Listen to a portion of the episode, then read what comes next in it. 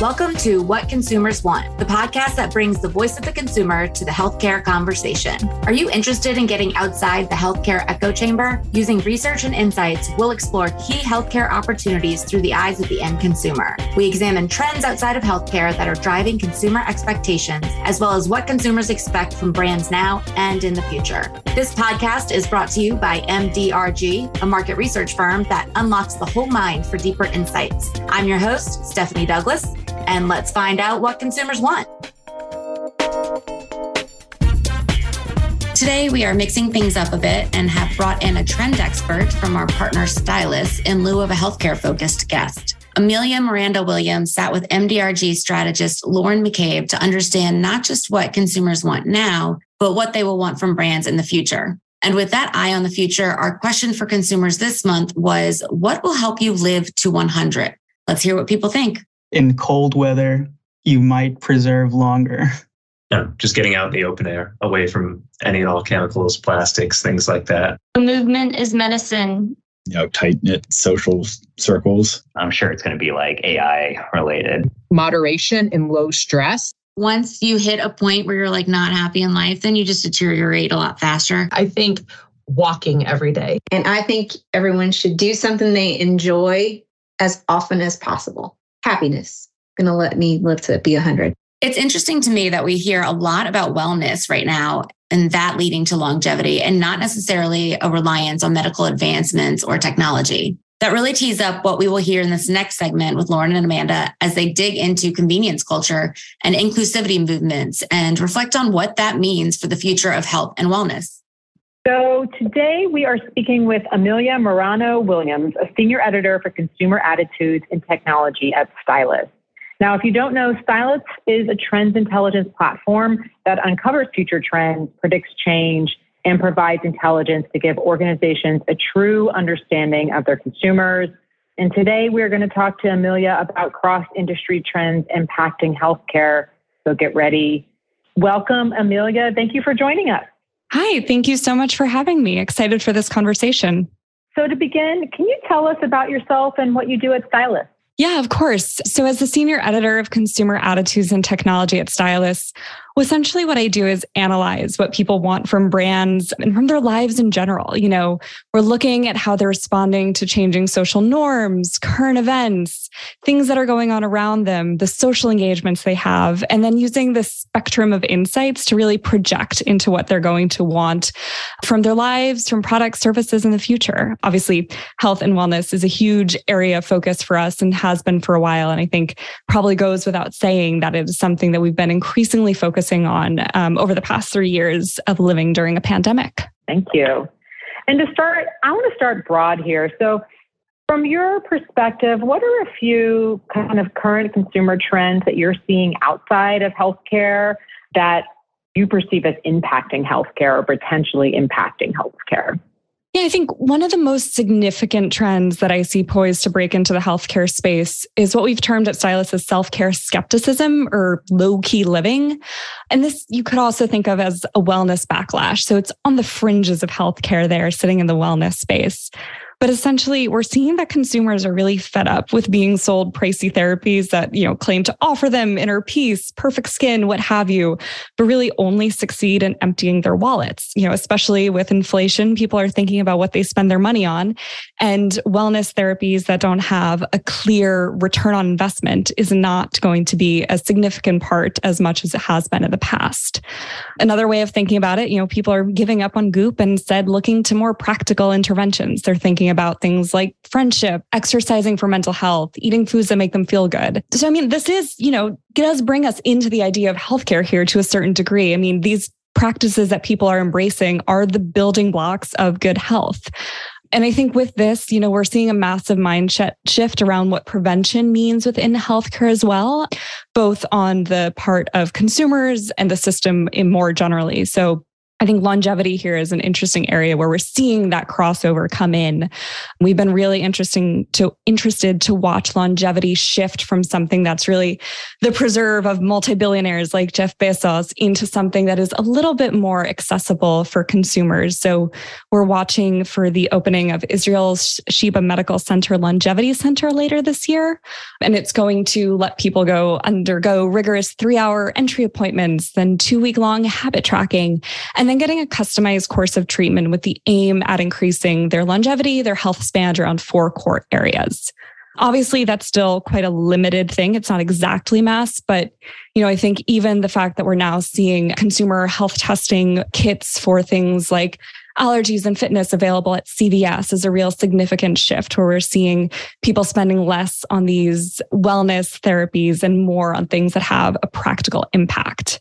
So it's just kind of one of the areas that we're watching where we're seeing, you know, consumer attitudes around well-being shift over into healthcare. But I think it's going to be a really significant mindset shift to watch and is something that will really impact all areas of how we want to think about our health, well-being, pleasure interactions. Wow. I mean, that's a really great insight because it makes me think that healthcare entities, you know, with the data, the research, the scientific background that they have, really are probably poised to meet that consumer demand and potentially even pioneer their own consumer products that are backed by science. So that's really an interesting shift. One thing I wanted to ask, and you kind of mentioned it, but how are consumer perceptions about their health and wellness changing? Yeah, I mean, I think in tandem with this idea of self care skepticism, really the biggest consumer perception shift we're seeing is around that appreciation of evidence based interventions, which, yeah, you know, the data that healthcare companies have is a fantastic way to bring that to consumers. And we're seeing this take multiple forms. I think it's still to a certain degree in, in early stage. You know, we have well YouTube that is now certifying medical professionals and prioritizing the results in search. But I think there's also an interesting softer side here that healthcare could take a page from. We're seeing people increase their focus on friendship and social wellness, but that's really being backed up by lots of research that's coming out to show that, you know, being with people, forming meaningful connections is really essential for our longevity, driving people to reassess how they prioritize social interactions more broadly. Yeah, that's really, really interesting. And along the lines, like you mentioned this a little bit earlier, but kind of this focus on prevention. Do you have any deeper insight, specifically, I guess, for healthcare entities, which you know, they too are really focused on prevention. Any trends along that line that we should be aware about, or any specific companies, um, organizations that are innovating in that area of prevention? Yeah, I think that's a really great question. I mean, there's so much that goes into prevention when we talk about healthcare, but I think some of the most interesting things I've been seeing recently are quite high end options here. So the first thing that comes to mind is Fountain Life, which is redesigning the idea of a primary care provider all about doing a battery of really in depth diagnostic tests to be able to detect disease before symptoms are manifesting physically. So the idea is that you'll do really in depth blood tests, really in depth MRIs, and just being able to th- pinpoint disease as it happens. So I think that is one interesting example of preventative care that we're seeing come to some very luxury, uh, well heeled consumers. But I think it's also interesting to think about some more nation therapies that we're seeing arise as well. I'm particularly interested in how AI is going to help make lots of these diagnostic tools more accessible to more people. So, two companies that we recently came across while doing research for a report that we wrote called Advancing MedTech used AI to detect early stage breast cancer. So this is a company called Gabbi, G A B B I. And then there's a company called Cleerly, which does the same for heart disease. That's C L E E R L Y. So I think it's really interesting to see how these companies are trying to make that prevention a little bit more accessible for people. Gabbi in particular is going to be launching as a workplace benefit this year. So I think it's going to be fantastic to see how we can get more of these services to people to be able to make them take a more proactive take on their health. But at the same time, those are eventually going to need to come into the healthcare space. I think it's just getting it to a point where there is the uh, funds available for people to access them. Exactly. And I wanted to probe a little bit more along that line. So, wearables wearable devices that, of course, track your health and your vitals have been such a big thing that so many, you know, brands have been innovating around and putting out new products. Any insights on where that's going and any thoughts on maybe integration into healthcare traditionally, into traditional yeah. systems or maybe outside? I think the wearable space actually really interesting to watch. And I think we've kind of only scratched the surface of what's happening with them. So some of the really interesting ones that we've seen here recently are trying to move away from screen based wearables and things that are really data driven to try and think of almost softer ways of monitoring your health. So in January, in January, Stylus published a report called Feel Good Tech. Um, we looked really broadly about how technology can help us feel good, not just you know make us screen addicted. And wearables, I was really surprised, were quite a large focus of this report for us but perhaps not for the reasons that we expected. So, one of the best examples I thought we showcased was called Happy Ring. This is a screen free ring that gathers data around things like stress levels, heart rate variability. So it's not about giving you arbitrary metrics to track. You're not trying to bring your stress levels to a certain place. You're not trying to get your heart rate to a certain level, but it's trying to invite you to reflect on how you feel and discuss it with other people, be that they're happy ring wearers through an app or with your family and friends. And so I think it's really interesting to think about how we can use wearables as a way to just make us more mindful of our own behaviors and help you develop your own healthcare and self care practices. But that being said, obviously, there is a really interesting way of thinking, you know, how can it integrate into that traditional space, like you said? And I think there is still a lot to be done here. Lots of the, you know, current options like Apple's encouraging people to bring ECG data to their from their watches to their doctors doesn't necessarily make it to the level that we're going to see uh, the critical threshold of wearables being extraordinarily valuable for healthcare in every sense of the way. I think part of this is because even though the technology is, you know, super cool and interesting and we get like intriguing data from it. It's not always incredibly accurate. You know, I'm sure I'm not the only one who's looked at their smartwatch heart rate data and just seen it's very inaccurate. You can perceive it quite easily. And with this, I just want to touch on the fact that, you know, it's really worthwhile to note that lots of the devices that do use optical sensors for heart rate are less accurate on people with darker skin tones. So we are seeing some sensors like the one from BioIntelliSense that was released in November cast a broader spectrum of light to get more accurate readings. Still limited applications for these. So we'll really need to be able to make sure that the data that we're gathering is really fantastic in order to make sure that it has a very applicable setting in healthcare. But just want to mention one other thing here, which I think is that we're going to also need to lengthen the amount of time that people are looking and gathering data. So it's not about seeing a single anomaly, a single day that the ECG reading is off, but thinking what patterns are we looking at over time? And I think AI will be another factor to consider here. And I mean, the algorithms for wearables we're seeing get so much more advanced really quickly. I think Whoop has captured so many people's interest with its ability to calculate recovery. But we're seeing even more interesting things come out as well. So I was recently at CES. I was really impressed by this company called Citizen, which released a new smartwatch that uses machine learning to identify the wearer's unique chronotype through a series of two week alertness tests that happen at different periods of the day. And these were designed in partnership with NASA. So there's quite a credibility uplift there. But it's a really interesting example of how brands can think to lengthen out this idea of ga- gathering data and using AI to spot patterns over the long term. Now, this example is for purely focused on energy, so it's not necessarily has a healthcare application, but I think it is a good example to think about and keep in mind as we're thinking of how we can track longer term issues and bring a good data to our healthcare providers with wearables. Yeah, I want to shift uh, focus now to dive deeper into mental wellness, mm-hmm. which has been a trend that, gosh, we've been talking about and tracking as well here at MDRG. So, to start, can you just discuss the over, overall rise in consumer interest in mental well being and like what sparked it? Yeah, I mean, I think we can't discuss mental well being and the interest in it without discussing the mental health crisis. We all know it was brewing before the pandemic, but has been hugely exacerbated by it. So, you know, there's no one type of person, one experience, one exacerbating factor that's really attributed to why we're seeing so much interest in mental well being alongside rising rates of mental illness from anxiety, depression, stress. Um, so many other issues. I think one interesting thing that we've been thinking about is young people missing out on milestones, graduations, prom being a really large factor. And even with this, there's so many responses to it that can make it become an issue that impacts one's mental well being. You know, for some people, they feel like they've missed out on rites of passages, so they haven't fully graduated to the next phase of their lives.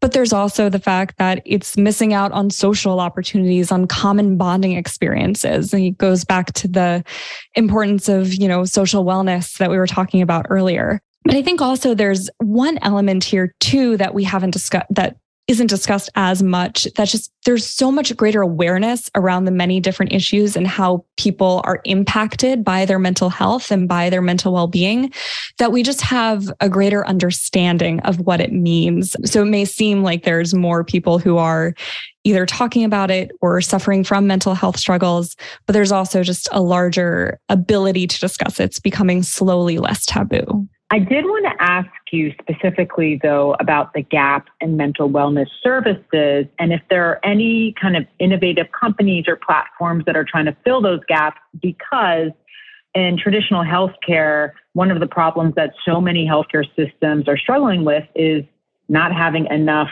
mental wellness providers or being able to give access, easy access to consumers for those services. So, who's filling in the gaps? Yeah, I mean, I think that's a great question because as much as people are talking about it more and there is, you know, more awareness building, there's still so many gaps in services. And I think not just, you know, gaps in services, but there's also many underserved communities that can be addressed as well. And that's just, you know, on a discussion basis. So men in general still largely underserved when it comes to mental health discussions. And I think here there's some really interesting brand partnerships that we're seeing. Now, this is, you know, one level that's not uh, very, you know, clinical. It's sort of the first step to, you know, talking and opening up. But, you know, some things to be aware of. So we've seen the company Bevel, which is a Black owned men's grooming brand, partner with the fit digital therapy platform Alkeme A L K E M E, to give customers three months of free digital therapy. This is really all about trying to let Black men feel like they can have a place to open up and discuss their feelings. So, again, not necessarily therapy in a, or it is therapy, but not necessarily like clinical mental health services. I think another really interesting example of this here too is Harry's grooming brand made a $5 million donation April 2022 to launch Team Changing Minds. It's a network of mentors trained to help young men who are experiencing mental health struggles. So again, it's more of like a first line of defense to see, can we refer you to more help if you need it? And I think more broadly, we're seeing the interesting rise of the empath units in hospitals. So giving a place for people to go if they are really struggling, that's not the emergency room. So that's another really interesting area that we're seeing arise. But yeah, it's really the play, people who are seeing filling the gap, so to speak, are really these frontline services thinking, you know, how can I triage all of the issues that are going on for kids as well? There's a company called Maru for Maru for schools that's trying to help teachers be better frontline triage. So trying to think, well, okay, can I notice that this kid is having a pattern of poor mental health and can I refer them to someone who can help them in the way that they need. So there's still a lot more needed on that actual treatment side further on, but I think there's some very interesting frontline examples that are arising here. And again, it's interesting to see how they can also fill in some of the gaps in services just for people who are experiencing higher rates perhaps of mental health issues or aren't being addressed by the uh, the social media fueled conversations that I mentioned earlier. I wanted to now touch upon one of your innovation platforms that you cover as Stylus, which is inclusivity. And to start, I'd love to hear your perspective on, gosh, how are consumers' perception about inclusivity changing and what are they right now? Yeah, I think this is a great question. And even, you know, starting to approach it, it feels, it feels so big, right? Like inclusivity is so many things. And we so frequently approach it from specific groups or specific identities. But I think what we're seeing is that it's actually much broader than that. And consumers are really leading the shift here. So, I mean, from a very basic level, what we're seeing is consumers are much more likely to expect and call out brands on their inclusivity practices or lack thereof. They want inclusivity to be something something that is less visualized, more an ethos that is made visible through one's actions. I know people are much more aware about concepts like performative allyship and they don't want to see that happening both with companies or with themselves, and they're calling each other out on it as well. But I think, again, really the most important thing to think here is that we're not talking about inclusivity as something for specific groups to be made more inclusive necessarily, though that is definitely an issue that we are addressing and that individual people are interested in. But when we're talking about inclusivity, it's a much broader ethos and thinking about how can we make a range of viewpoints available to people and seen as equally valuable. Thank you for that. And I'd love to hear some examples of how brands are embracing inclusivity specifically. And do consumers think they are successful? Yeah. I think the best brands when it comes to embracing inclusivity are, you know, reflecting the consumer approach. They're treating it as a practice, not a target to hit. So that really means weaving inclusion, equity into their operations from hiring processes through to how they engage with consumers or patients obviously there's so many different perspectives to take here but i think from the angle of health the inclusion theme that we're seeing come up quite frequently is cultural competence which is a really interesting one and again touches on so many different identities and viewpoints. So really thinking about how health brands providers incorporate the impact of social determinants of health and culturally molded ways of discussing well-being healthcare into their practices we just explored this topic in a report called Culturally Competent Healthcare. Touched on many of these issues. And we found some really compelling companies that are doing some really great work here, which was very encouraging to see. So, one of the most interesting ones we came across is called Violet. They run upskilling courses that discuss how racism appears in healthcare and bias manifests in provider language.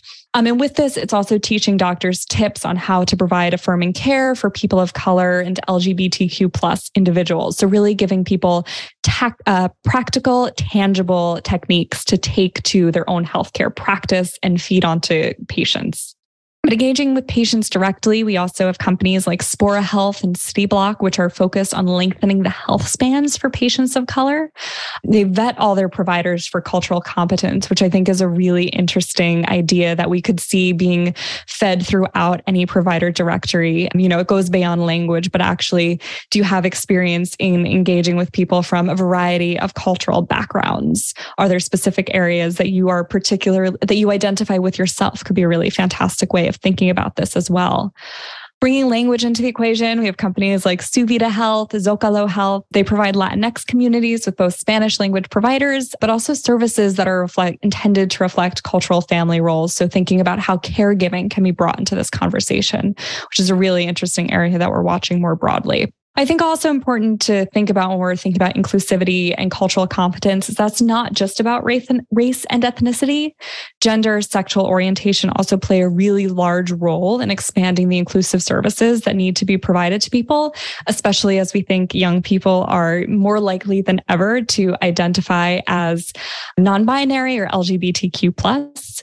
A really good example here is Folx, F O L X. They connect patients to LGBTQ plus friendly clinicians. They provide inclusive community support, gender affirming medications such as hormone therapy, and they're quite widespread. I mean, they operate now in 42 states. They plan to expand nationwide. So it's great to see that that is gaining traction. There's also some interesting crossover here with other industries as well. So, as we were doing this culturally competent healthcare report that I mentioned, we came across a really fantastic example from this US neobank Daylight.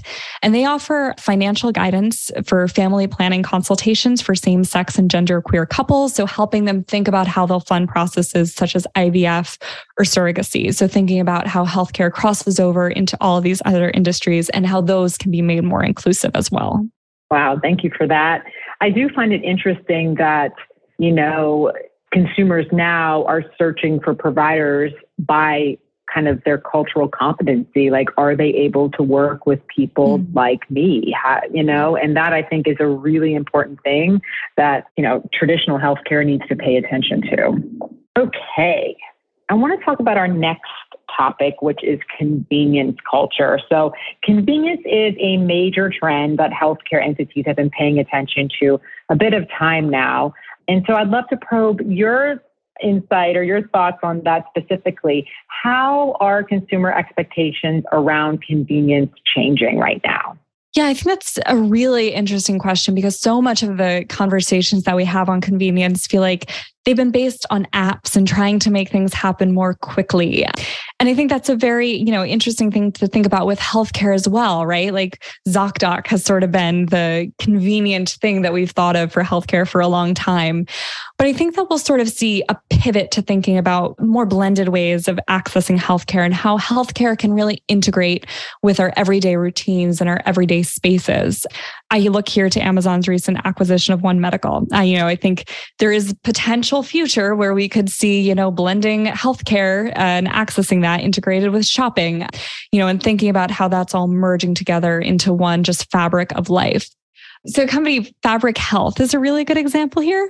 So, they host pop up preventative care services, things like mammograms, blood tests at venues that are easily accessible to people and will they be spending a long amount of time, like laundromats. So, I think we're going to see more of this kind of embedded care be something that terms convenience for people within healthcare. So, thinking less, I have to go to a particular space and more, you know, healthcare just fits into my everyday life and routine. And of course, it's something I do.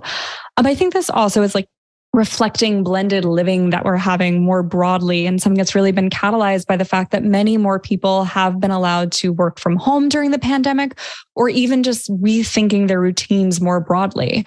You know, this takes us a little bit outside of healthcare, but in a way that's still very relevant for convenience.